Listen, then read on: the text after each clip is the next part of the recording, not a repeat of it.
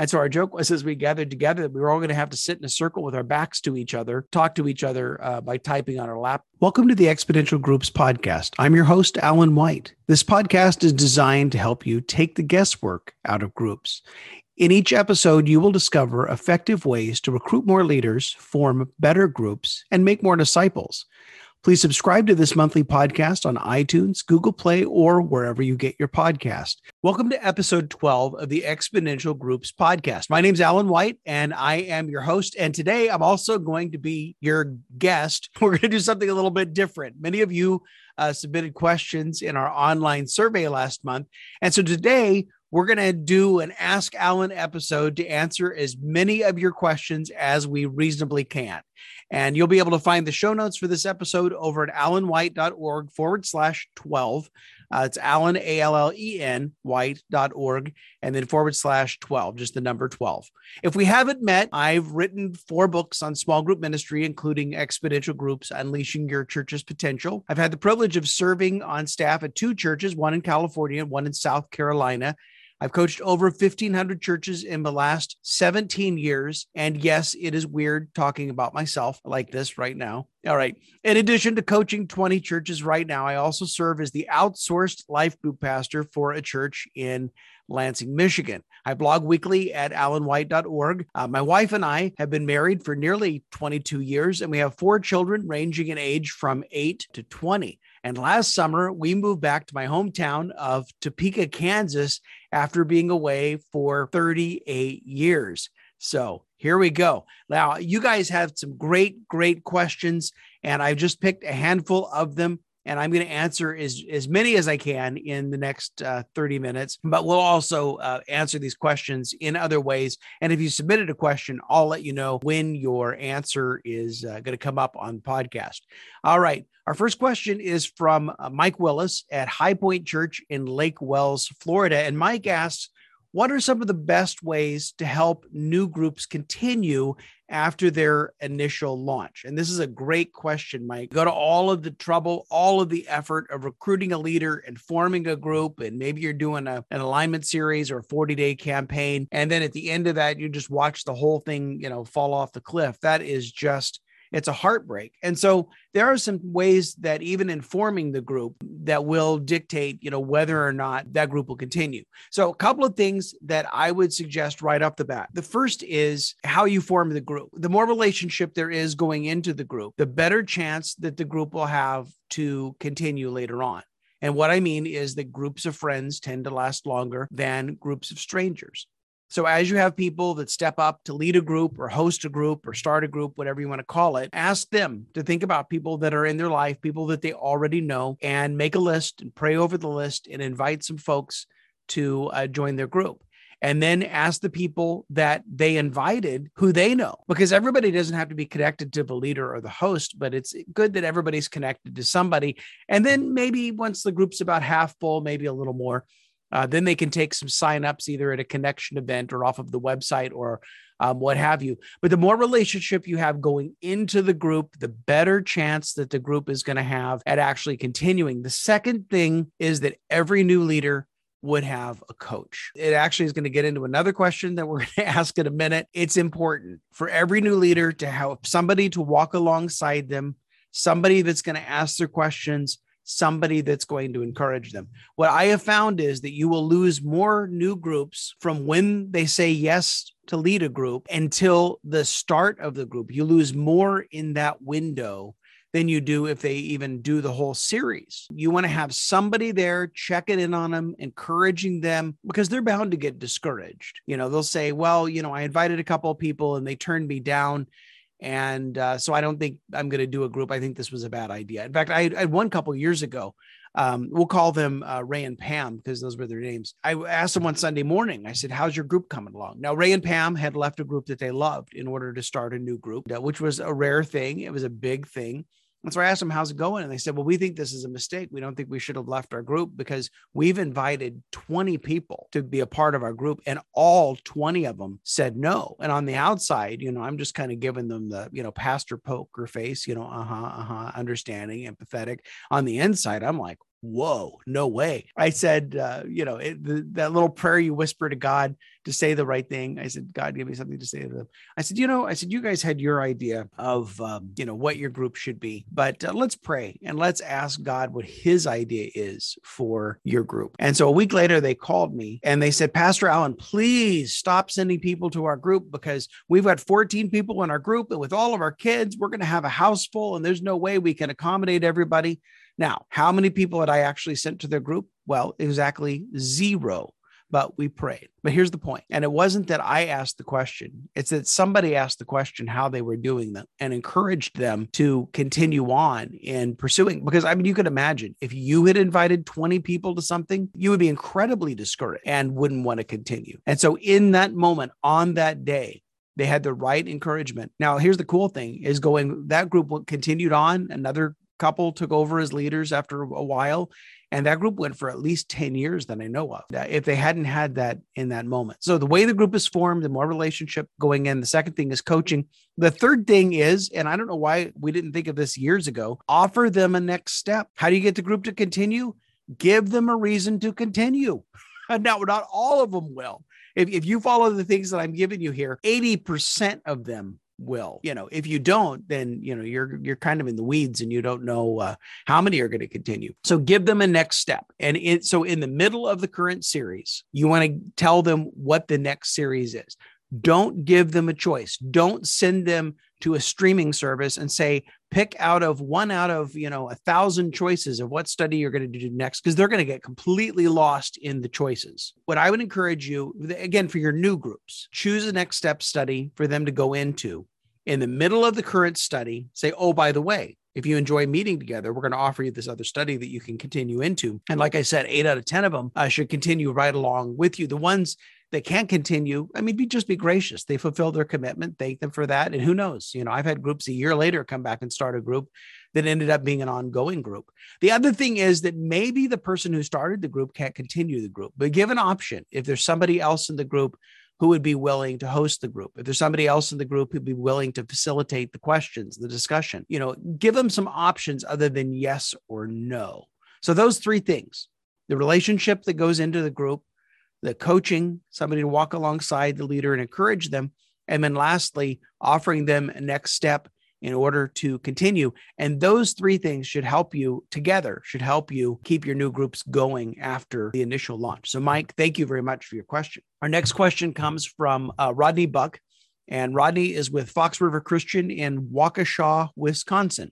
And Rodney's question is this How do you make coaching work? If you've followed me for any length of time, you know that I have quite a bit to say about um, coaching. I am a big believer in coaching. So, how do you make it work? The first thing you have to consider is that coaching is built on a relationship. You want to make sure that you have coaches, you have leaders. When you match them up, start with where they have relationship already. And uh, if they don't, then they can get to know each other. But if they've come out of a group, you know, to start a group, then the leader of their former group would ideally be the right coach for them. Um, but here's the here's the way I start. Don't get overwhelmed by this. You need to give a coach, first of all, to the people who need it the most. And so, who needs a coach the most? Well, new leaders need a coach the most. So, anytime you recruit a group of new leaders, or you make an appeal, your pastor makes an invitation for people to open up their homes or to invite their friends and do the next Align series, then make sure every single one of those new leaders, just like I said on how you get them to continue, make sure every single one of those new leaders has an experienced leader to walk alongside them at least for when they sign up until the end of that series and then hopefully the coach will want to continue with them. That's the way to start. Then they know that every every new leader in your church gets coach and that's just the normal thing that happens in your church. So that works. The second thing you want to do is down the road look at your experienced leaders because every single one of us has a spiritual next step and every single one of us needs a coach. And so we look at our experienced leaders and maybe we match them up with you know other experienced leaders that they have a relationship with.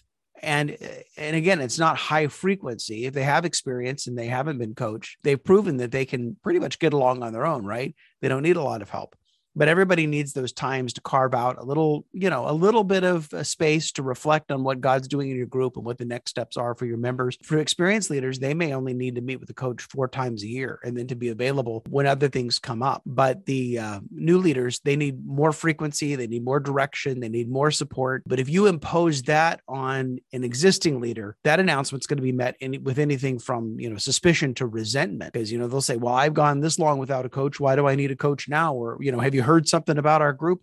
Uh, why why why is a coach looking in on us at this point? You know, and you you could just imagine all of that. So start with your new leaders because they need the most help and they're going to be the most accepting of a coaching relationship. Then go back after you've got your new leaders covered, after you've got this coaching established, and then begin to begin to kind of backfill and cover your other your other leaders.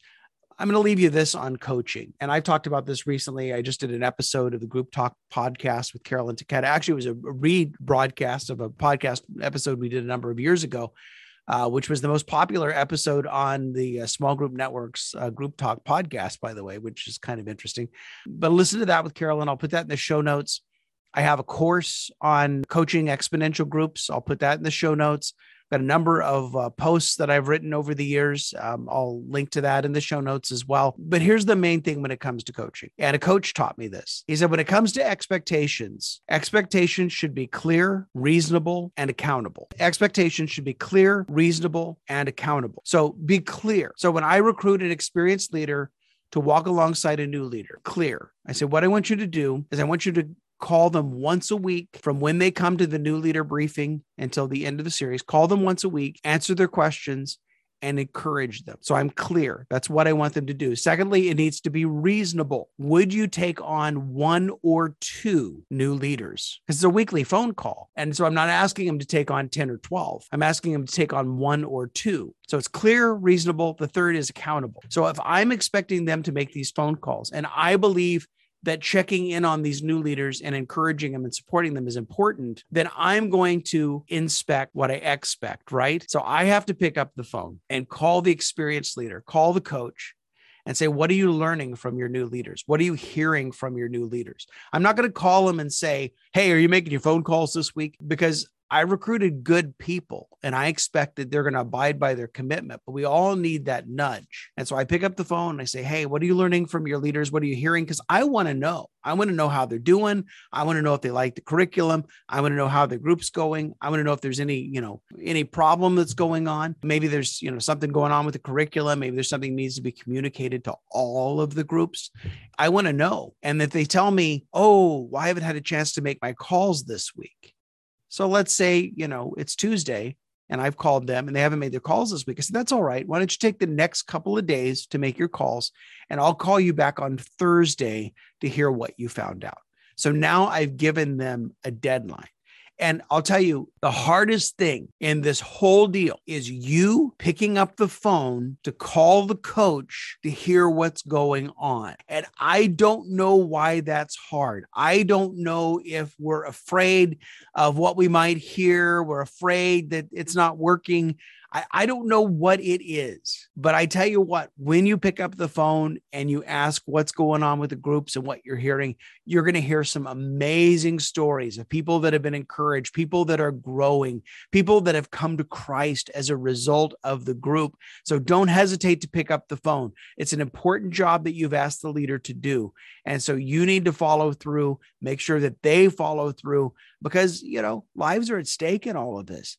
And we want to make sure that we're making disciples because that's what all of this is about. So check out the uh, resources that I mentioned in the show notes. I wish I, I could just talk on coaching for days, but uh, just kind of a brief snapshot of where you can go with coaching and how to make it work. All right. Our next question comes from uh, Wayne Fulton. Wayne is at Whitby Christian Assembly in Whitby, Ontario, Canada. And so Wayne writes, as a suburban small group pastor, should I be encouraging virtual groups that formed during the pandemic to transition to a home group model in the coming months? What challenges do you anticipate uh, with this. A lot of this, I feel, is entirely up to the group. Some people would prefer to meet online, some people would prefer to meet in person. And it is completely a personal uh, preference. I did my first online group in 1994 on CompuServe. Yeah. So I may be like the grandfather of online small groups and uh, actually had a member of that group that came to Christ as a result. And we have been friends now for you know 27 years, which is pretty amazing. So CompuServe, you know, back with the dial-up modem, back before the internet was popular, back before America Online was sending you DVDs in the mail every day. So our group gathered together in Southern California, where my uh, friend lived, who came to Christ. We all converged on his house. There was a couple from Idaho. There was one other member from uh, Southern California. There was a member from um, the Chicago area. I was in Northern California at the time. We all converged on his house. I, I baptized my friend Greg uh, in his jacuzzi. That's the Southern California way right there. Uh, but our joke was, how are we going to communicate? Because on CompuServe at the time, the only means we had to communicate was a message board and a chat room. So there was no voice, there was no audio. I mean, back with dial-up, I mean, good grief. You know, you download a picture, you know, hope you, you know, it would come be downloaded in a couple of days because everything was so slow. We can't even relate to that now. And so our joke was as we gathered together because we had never really talked. We talked a little on the phone, but we never talked. We never really, you know, we had didn't do video. That wasn't even available back then. And so our joke was as we gathered together that we were all going to have to sit in a circle with our backs to each other, talk to each other uh, by typing on our laptops. Now, the truth was we had enough gregarious personalities in our group that uh, that broke the ice and uh, we got communicating. But there is a little bit of a shift going from online to in person. Uh, the other thing you want to consider is what's working for people. And so i know that there are people that are comfortable in attending in-person worship services but they want to keep their online small group because they have small children and so they put their children to bed. And then after their children are in bed, then they get online and they do their group over Zoom. Or you have people that during the pandemic did what I did and moved away. And so they're in a group, they were in an online group. Well, now they're in a physically distant location and uh, they couldn't meet in person if they wanted to but in order to maintain you know their membership in the group and to be part of it you may have to keep the group um, online now i know some groups have tried to do a hybrid of some people being you know meeting in person and then some people there via zoom or whatever. Um i don't know about you. I've just found that arrangement to be highly awkward.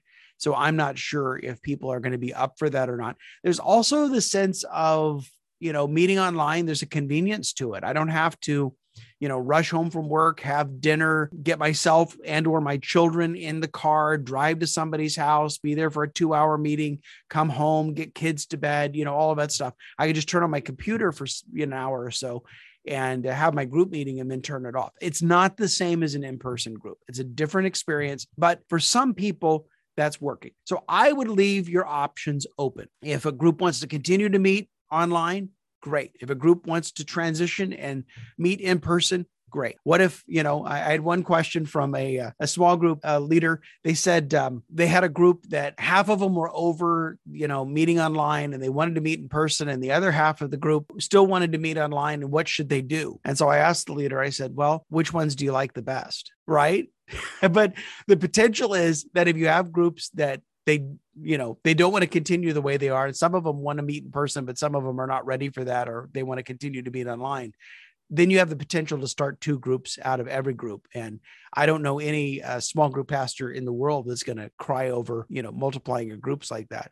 So i think that uh, again virtual groups you know let's see how it goes and it's not just zoom it's a lot of other things facebook groups and marco polo groups and you know groups on discord and you know wherever people are finding community. And so they may not all be local so they can't meet in person or they may just prefer to continue meeting um, how they're meeting. So thanks for that question. All right our last question that we're going to take today is from steve gedden and steve is at mount pleasant united methodist church in mineral wells west virginia. Uh, steve's question is how to inspire small group participation in a church that has never had them and doesn't see a need for them. Wow, that sounds that sounds like an uphill climb. And so I would ask you a few questions as we go into this. Why do you want small groups? What what need do you see them fulfilling in your church? Or what are your people currently doing? Because I you know, our, our goal here our, our mission is the Great Commission to go and make disciples. Jesus didn't say go and make small groups. So, even to get more granular, how is your church making disciples? And you can make disciples in a lot of different ways, not just in small groups. So maybe they're in Sunday school and maybe you know, in a Sunday school class, they're having some connection, they're having some teaching. Hopefully, they'll have a little bit of discussion and teachers not lecturing them for an hour. What are the ways that people are currently having that need met? And then, if you're creating interest, I mean, I'm a big advocate that the number one way to uh, create interest among your congregation is by how creating interest with your senior pastor. And that doesn't mean to harangue your senior pastor about, well, you need to be the spokesperson for groups. And if you're not the spokesperson for groups, this is never going to work in our church. I wouldn't go at it that way. I would go at it a different way. First of all, how does your pastor feel about small groups? And, you know, and if they're in favor of it, then just say, hey, could you help me?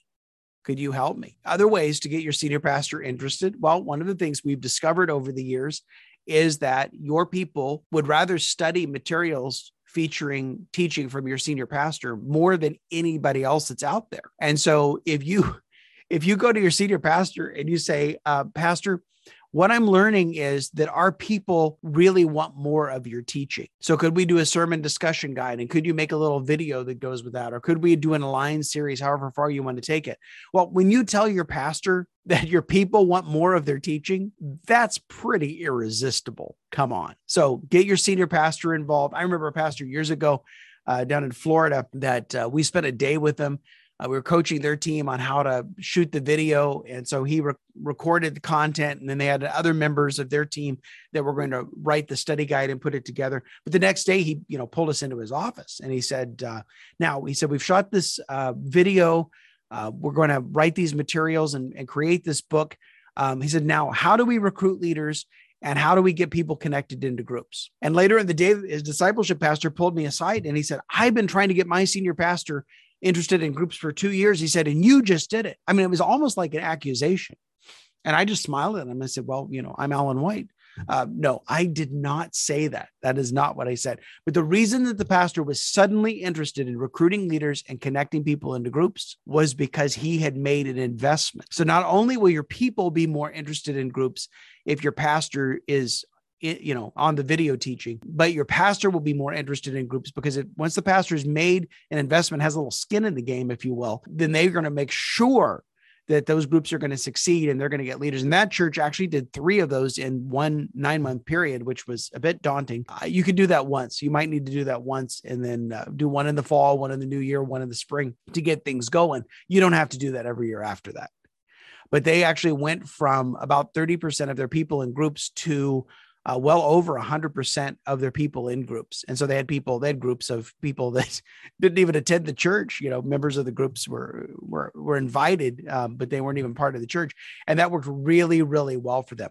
The other thing that you can give your pastor is research. I've created a little document. It's a free ebook you can download. I'll put it in the show notes. It's called the Senior Pastor's Guide to Groups. And what that book will show you based on research, recent research, as well as research going back 30 years, is that people who are in groups will attend more, they will serve more, they will learn, grow more, they will invite more people, they will give more. And again, it's not anecdotal. I mean, I could give you stories of how that's happened in a lot of churches, but this is research from very different sources that shows the benefit of small groups. I mean, just a couple of things. The the fact that in the uh, the megachurch report that came out at the beginning of 2020, uh, churches that had 60% or more in groups between 2015 and 2020, those churches grew by 79%. And here's another little tidbit of that is that the people in groups gave 11% more than the people who weren't in groups. And if you want to actually hear that from the horse's mouth, if you will, uh, that information came from Dr. Warren Bird in my very first episode of the Exponential Groups podcast. And so it's worth listening, not just because it's mega churches. Uh, the reason they study mega churches is because mega churches are open to experimenting, but a large section of that report uh, that came out at the beginning of 2020 had to do with small groups, but it also goes to Lifeway research. It goes to, you know, a Princeton professor from 30 years ago. So go to the show notes and look at that senior pastor's guide to groups. Find out where your senior pastor is headed and then follow them and say, hey, could we do groups with that? What is your pastor passionate about? Leadership, evangelism, um, teaching, what, whatever your pastor's passionate about. You know, you should be like small groups on the brain and figure out a way to connect your pastor's passion with creating more groups in your church. And then create materials with your pastor's teaching because it'll be more popular with your people, be more popular with your pastor. And then give your pastor all of that research that shows, you know, why small groups are so great and how they'll benefit your church. Thank you for all the great questions. I'm sorry that I couldn't get to all of them today, but look for a shorter Ask Allen segment in upcoming podcast episodes, as well as answers through the blog. And I'll let you know when I give an answer to uh, your question. Now, what you've all been waiting for is the big giveaway. So we are going to go over here, wheelofnames.com and I have the names loaded in here of the folks who submitted a question. And our winner is. Oh, listen to the applause. Our winner of five free coaching sessions from last month's survey is Rodney Buck from Fox River Christian in Waukesha, Wisconsin. Congratulations, Rodney. And I will contact you and give you all of the details of what you need to know about getting those coaching that coaching session. So if you have a question for a future Ask Allen segment of the podcast, I'm not going to go back and do a whole episode like this again. I did this time. Uh, you can submit your questions to allenwhite.org forward slash ask Allen. And again, Allen is two L's and an E. So allenwhite.org forward slash ask Allen will also be in the show notes. And we're going to offer other great prizes each month, maybe not as big as five free coaching sessions, uh, but we'll offer other great prizes coming up. So submit your questions there and I'll be happy to answer them for you. Thank you for listening to this episode of the Exponential Groups podcast. If you enjoy the podcast, please rate it wherever you listen to your podcast and tell your friends about it. Now, this episode completes the first year of the Exponential Groups podcast. And I would like to thank this year's guests, which included Dr. Warren Bird, Jay Kranda, Chip Ingram, Elliot Diaz, Monica Lee, Mark Richardson, Carolyn Taketa, Phil Cook, Bill Willits, Nick Lindsay, and Bill Donahue. Our guest for next month's episode, episode 13, our guest is Heather Zempel, discipleship pastor at National Community Church in Washington, D.C., and the author of several books including Community is Messy. You won't want to miss it. So until next time, this is Allen White helping you take the guesswork out of groups.